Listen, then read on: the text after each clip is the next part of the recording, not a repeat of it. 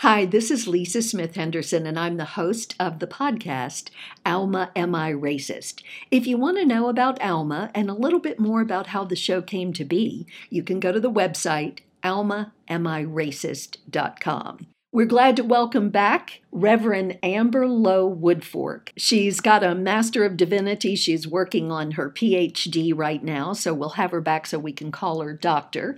But in the meantime, we call her Reverend. If you want to go to her website and find out about what she does and also read some of her great blog posts, go to truthistrouble.com. Now, Amber, we've been talking a lot, but I'd like to say as much as I wish I am not as educated on the history of slavery as I think I should be. Right. I learn more and more and more every day, right, about what it meant for slaveholders to have insurance policies, right, on their enslaved African subjects, right? the economic part of slavery, we, we get the brutality, right, against the physical body, but the economic damage as well and the economic dehumanization through slavery is a whole other conversation that we have not even tipped the iceberg of yet. No. And I think, you know, what white people need to wake up to, and I will say, my family, part of the storyline was, well, our ancestors had slaves, but they freed them and they all stayed because they loved the family. I've heard that. Something about that, even as a kid, I was like, that doesn't like, make sense. It don't sound right. Like, no, like, I, I, mean, when I escape this family I'm in right now, I'm leaving and never coming. Yeah, listen. so I'm thinking, and it was very cool because during the pandemic, our family started having Zoom calls. Mm-hmm. And it was all generations. And the last one we had was family members that had done a lot of genealogy work. Mm-hmm. And so one of my cousins said, Did our family own slaves? Mm-hmm. And I yeah, said, have a hard conversation.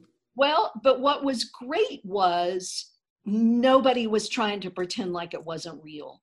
Okay.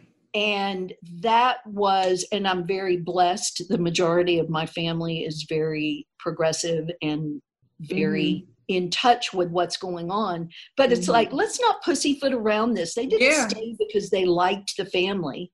Right. I mean, my great grandfather was in his 90s. Mm. And I remember hearing stories about his boy, Robert, who was mm-hmm. a grown man. Well, he traveled with Robert. I'm sure Robert was probably a slave. Yeah. But you know, he didn't stay with Big Daddy because he loved him. He stayed with him probably because he didn't have economic means. Exactly. whole family was still there. Exactly. You know, it, there was nothing pretty about this. And, and part of it too, not only did people stay because you know they were afraid to just venture out, right? because of lack of economic opportunity. You have no, no education, no money, right? Where am I going to go? But you also stay, many also stay because it's a mind thing as well, right? Right. it's the Stockholm of, syndrome. Exactly. I mean, part of, you know, chattel slavery's genius, for lack of better words, right, is that you break a person by taking and breaking their mind. Y'all know it's not because I liked it. No. no, right. it's, not, it's, it's not that. I think that's the conversation needs to start with white people. And I would just like to say, on behalf of my family, I am very sorry mm-hmm. for what we did. Mm-hmm. Owning slaves and not acknowledging it all these years. So right. I would like to say to you, Amber, I'm sorry that happened. And I'm yeah. sorry my family was part of it. Yeah. I think why it's got to start with white people owning this truth. And no, it definitely does. It's ugly and it's embarrassing and it's horrid. And I said to my son the other day, I was in tears on the phone. He said, mm-hmm. How are you doing? I said, I'm having a rough day. You know, it's like the more I learn, the worse it gets, kind of. Yeah. And I said, Why do black people even speak to us? Listen, they're, well, and yeah. he was like, I know, mom. There's I that. Know. There's that. no, I mean, really, why? The yeah. more I learn why. Yeah, why, yeah. Why would you even give me the time of day? Yeah. people that look like me have done. And it's many of us who don't. Let's be clear. yes.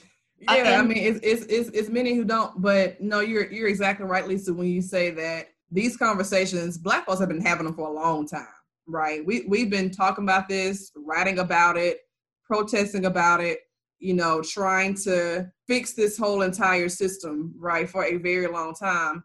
And like you say, and it's a hard pill for many white folks to swallow, but this is you all's fight.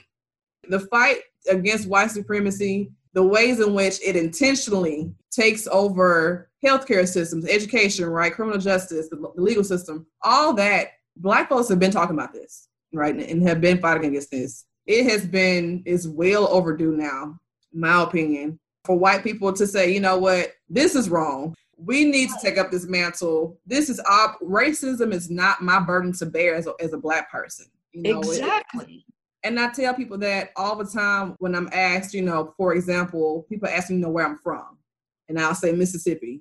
And the response is, is always, oh my God, you're from Mississippi. As if I should be ashamed. No, I should not be ashamed of where I'm from and of Mississippi. No, you should be ashamed. Exactly. You know, it's exactly. not my burden to bear, right? I didn't create it.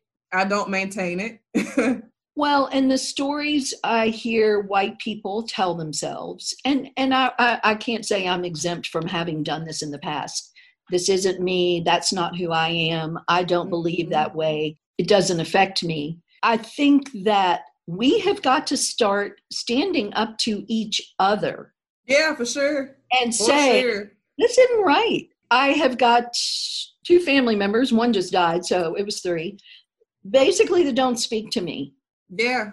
Good riddance. Bye. Of my outspokenness about Black Lives Matter and for yeah. starting a podcast. Like, are you serious? Yeah, you yeah. Serious? Goodbye, sirs and ma'ams. Yeah, not I mean, even not even like I don't like your president, I want a different president. It's like I think there's systemic racism. That's enough to not speak to me. You're yeah. that threatened that you don't want to look at your white privilege. I have friends, you know, white colleagues of mine, folks I work with right in, in Atlanta, who were asking me over the summer, specifically after the George Floyd murder, Amber, what can I do? And I feel so helpless. I'm like, you're not helpless, number one. Number two, talk to your family. The first thing you can do is talk to talk to your family. Yes, educate yourself and read and whatnot, but you'll never, you know, read enough to ever know everything, right? So that, that's an ongoing process. You know, you, you don't read one book or read one story and you know everything about systemic racism as we, we have said, right? But I, I told them, I said, I always say that when people ask me, you know, what can I do? Talk to your family, get them together. you know, right. I post this all the time. the hard yeah. questions. Yes, I mean, I posted this one day on, I think it was on my Facebook page or on Twitter. It was an article about some something about, about racism, right? And my caption was, "White people, get your people, right? get get your people." Because again, we black folks are tired. Even the children, even black kids who just got here, still are born with that trauma that they have yet to experience, but it, has been passed down, right? And they feel it as soon as they get here. So we tired. well, you know? so there is the directive. Mm-hmm. For sure, and and it's hard. I mean, it's I've, I've had you know falling outs with family members. You know, so so I get you know how how it can be hard to you know, lose a family member or, you know, have some type of bad blood, lack of better word is right, between family members. I get that, but at the same time, black folks are dying every day. Right. And it's not just at the hands of police, right? Black folks are dying because of environmental racism, right? Black people are dying because of, you know, lack of adequate health care, right? Black women are dying in birth every day in Georgia. We die at higher rates than our white female counterparts. And so we we literally die every day because of systemic racism. I mean, we die mental deaths because we lack the not the vision, but if all you see is what you see and you can't see beyond that, you know, that plays on you. And so black folk are dying every day you'll be fine if you lose, you know, an aunt or an uncle. Oh, because, yeah. yeah. I mean, I, I mean, to me, it tells me everything I need to know. That's correct. I don't even want to be around someone in my family, for example, who isn't open to and is violent towards people, you know, who are LGBTQ, right? Like I ha- I'm very clear on that. Like you start talking about people because of their, you know, sexual identity or gender identity, right? Then I can't take that. That's violence to me. If I'm willing to not talk to folk because of that, then there got to be white folks who say, you know what, I can't fool with you.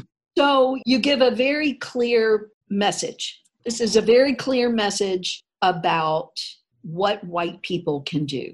Because, yeah, everybody's like, ooh, what can I do? What can I do in my little yeah. neighborhood? What can I do? Okay, right. first thing is start talking to other white people, starting with your family. Yeah, and, and also, what are you willing to sacrifice? That's the biggest thing, right? What are you willing to give up because you want to see a more just and equitable society, right? Uh, where people are not discriminated against because of their race, class, gender, right? What are you willing to, you know, to put on the line to ensure that someone has voice and someone has space and someone, you know, has the same rights that you do? Someone is fully recognized as human, and that's the hard part. People don't want to give up anything. Well, and I think it's it's also if I look at myself in that light that I have been part of that oppressive system, then that sure. makes me a bad person. And I'm yeah. not a bad person. And I'm not speaking just for myself. I'm talking about. Yeah, you, are talking about the general, exactly. No, I, I, I was saying. I, am a recovering alcoholic and drug addict. So I'll be the first one to tell you mm-hmm. I got problems. I screwed up. I'm doing better. I try right. to do a little better. But I think in general, it's so hard to look at ourselves and say, whoa, that was mm-hmm. wrong. And also, too, the systemic racism part means there's so much to it. White people get overwhelmed and go, I can't, I can't do anything. Yeah, yeah. Well, imagine what, how how it feels being the the recipient. No kidding. No, the, you know, and I mean, I think what it is, Lisa, is people don't want to admit their faults and, and their shortcomings. It's pride, it's hubris. We're so prideful as humans that we can't just say, okay, that's wrong and I'm wrong and, I, and I'm complicit. I mean, there are things that I have said that were wrong. And I've been complicit in some things, right? In my younger, I'm still young, but you know, in my in my younger days, right? I'm like, oh God, I said that. Okay, let me number one admit that I said that, number one. Number two, what did I do to further feed into this idea or thing, right? Number two. And number three, how can I make it better? How can I make it right? I've had to do that. And, again, it takes not being prideful. It takes you swallowing your pride and saying, okay, I'm not always right so that that's one concrete thing that white people can do have you got another idea tips like things that like protesting how mm-hmm. important is that or yeah for sure i joined a book club white people who are trying to become educated and it's mm-hmm. turned out we've kind of been a support group as we've all gotten very vocal you know watching the cards fall and yeah. people you know defriending us on facebook but there comes a point where we can only read so many books. You're right. Mm-hmm. so then what's the next action? Yeah i mean i would say read as much as you can number one and then or you know that's number two listen right? I will also say you know l- listen to people listen to black folks right? Listen to black women and black boys. Um you know when, when they talk about these experiences people get shut down so fast. Like i say the classmates of mine, you know, who say things like, "Oh, we're in the same class," and you know, and all this. I'm just like, first of all, can you listen for a second to what I'm telling you? You know, not just just what I've read, but what I've experienced, right? Um, so listening is important, and like, and and you bring up bring up a good point. You know, when there are demonstrations taking place, you know, we need you know folks to join us in that um, and not just to be there, you know, as a performative gesture, but as a, you know, showing me that you are really committed to this fight, right? So it doesn't end at the protest, you know. So yes, talking to your family, reading, listening, showing up, and being an ally in these spaces where uh, where the, the demonstrations are taking place. And like I say, evaluating how do I concretely feed into this system of oppression, right? And how can I divest from it? What can I give up? And if you know that, you know, in your workplace where they're not hiring black folks, don't work there anymore. Quit. Go work somewhere Right.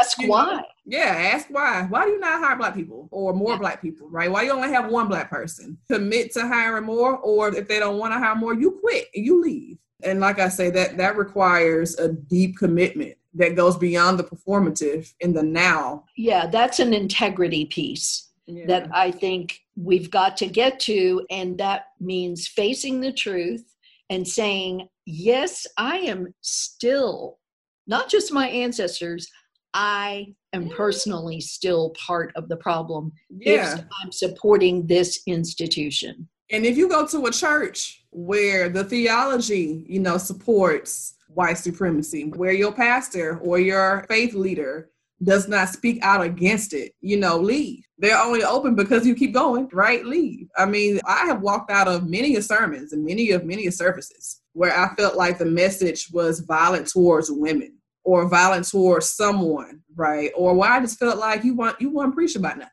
And I've left. It's not it's not hard.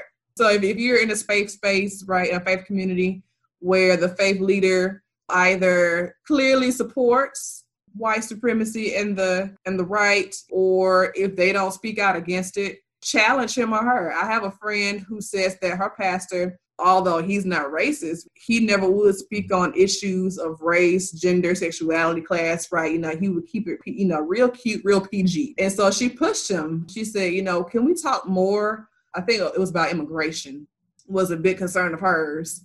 So she says, you know, can we talk more about what's going on at the border? and what's happening to you know to children at the U.S. Mexico border. And so her walking up to him saying, "Can we talk more about this?" led him to then create these groups throughout the church where they focus on specific justice issues, right? And they have someone come in and they talk about how the biblical text, right, relates to whatever that is, and they go through a whole process of almost like deconstructing their theology and what they thought they knew and believed, right? And that was a couple years ago. And yeah, that whole congregation has changed because she walked up to her pastor and said, Can we talk about this?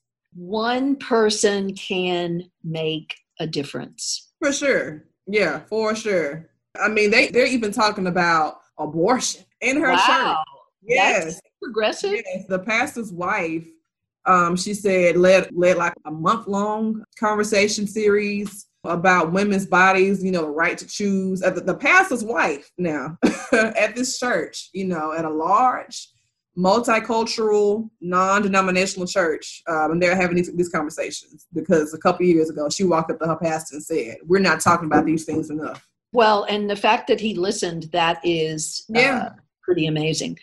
I interviewed Christian Smith, who is a pastor of the faith community here in Atlanta and just wrote a new book. And happens to be a good friend of my son's. Yeah. And he was telling me that one of the problems that he's seen with white congregations is white people are like, I'm fine. I'm not racist.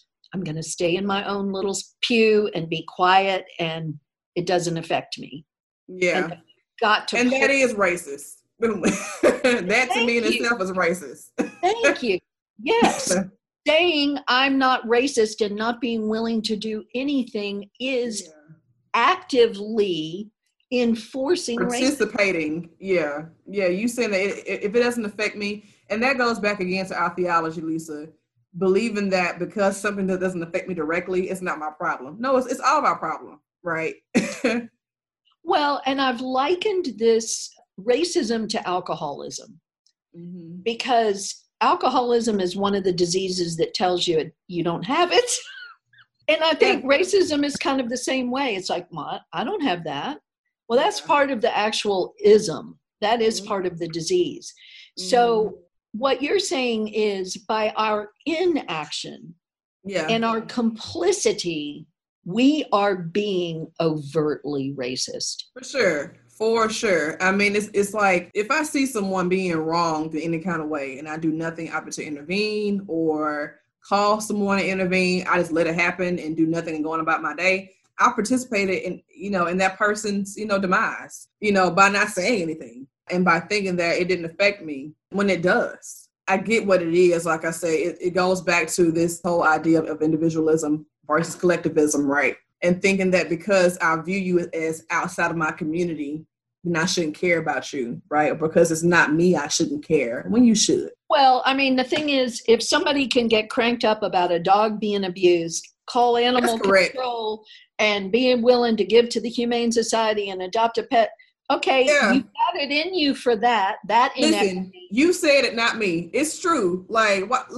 girl? You. I know. Listen, I've heard it said. I don't want to. It's, it's like, true. But what they want to get outraged about. Yeah, you want to get white people upset, start talking to yes. them about dogs. I'm talking about some animal abuse, and it's wrong. It, of course, it's wrong. I have a pet. I have a cat, right? I mean, it's I, I, it is wrong. However, that same energy that you have, you know, for that, you know, have that same energy when when a human, right, when when a human being is being abused and wronged, right.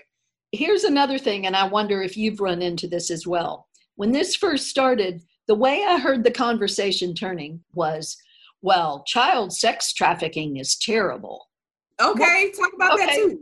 Yeah, we're not talking no about stopping you from talk about racism. That. Like, don't yeah. don't go changing the narrative here. Right. Don't change the subject. Yes, that is terrible. And we should care about, especially in Georgia, where child sex trafficking is like, you know, the number one industry here, right? No one's saying you shouldn't care about that. But we're also talking about the long-term effects in the in the ways in which this this didn't end in the 1800s. This continued on in different ways, right? It showed back up again, you know, in, in Jim Crow laws, in the in the carceral system, right? Exactly. It showed up again in in the way that the people are allowed to vote, right? It shows up again in our carceral system. I hate when folks do that. Like, don't change the subject, you know, care about that too. But we're talking about this right now. Stay stay on task. Well, this has been enlightening and fun. I will say you're quite you. fun and funny. I enjoyed the conversation. and I thank you for being willing to just be very clear. Not every white person has somebody to ask. Yeah. That will tell them, hey, here's what you need to do. Listen. Yeah, I mean, that there are white folks in this country who have never seen a black person because of where they live, right? well, let me tell you the funny. Real thing this woman friend of mine that started the White Book Club for to learn about anti-racism, she had never seen a black person until she was 17. She grew up in Montana. She's yeah, married, I was just say Idaho, Montana. Black folks don't live up there. she's married to a black man. Yeah. So in a way, I have to think that was good. Like it was a blind date, and she met him for the first time. She opened the door and she goes, "Oh, you're black." Yeah.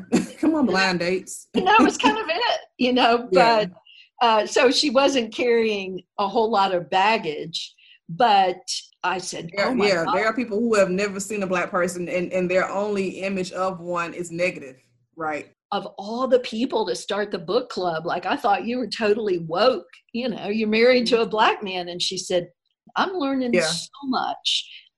no one is immune from this. No, for sure. For sure.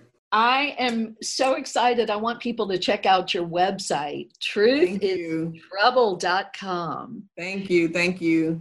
And Reverend Amber Lowe Woodfork, you also preach. Mm-hmm. Yep. Are your speaking engagements listed on your website? You know what? I need I need to add that. That's that's a that's a good idea. But I'm the assistant pastor at a Methodist church here in Atlanta. It's called West Mitchell Street CME Church. It's a historically black congregation. And so I've been there for about a year now, ordained elder, ordained clergy in the CME church in the Methodist system. So yeah, I've been preaching since 2012, about eight years now. It doesn't get any easier.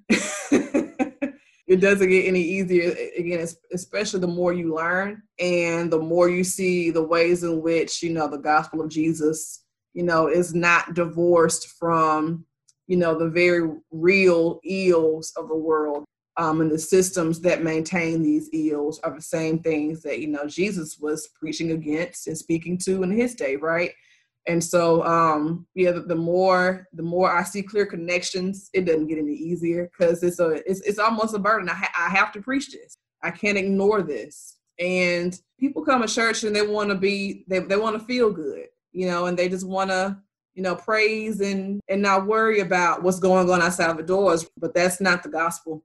Yeah jesus would have been sitting in the thick of this Yeah, oh, for sure. In the thick of it, because he was. And this is why, you know, many hated him. We've made Jesus appetizing. We've sanitized him, right, in such a way that he's appetizing, right, for our very simple understandings of what God is and what God desires. That's not what I'm called to preach. no, and I, I bless you for that. And I thank yeah, you thank you. service because uh, so yeah, if you liked Amber's flavor, you can hear more of her.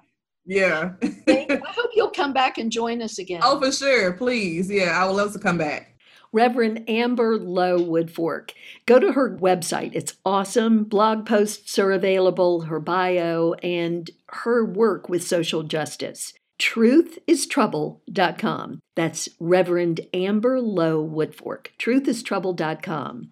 I'm your host for the podcast, Alma Am I Racist? My name is Lisa Smith Henderson, and I welcome any emails you have. You can send them to Alma Am I Racist at gmail.com and check out our website, almaamiracist.com. Thanks for joining, and we hope to see you again next week.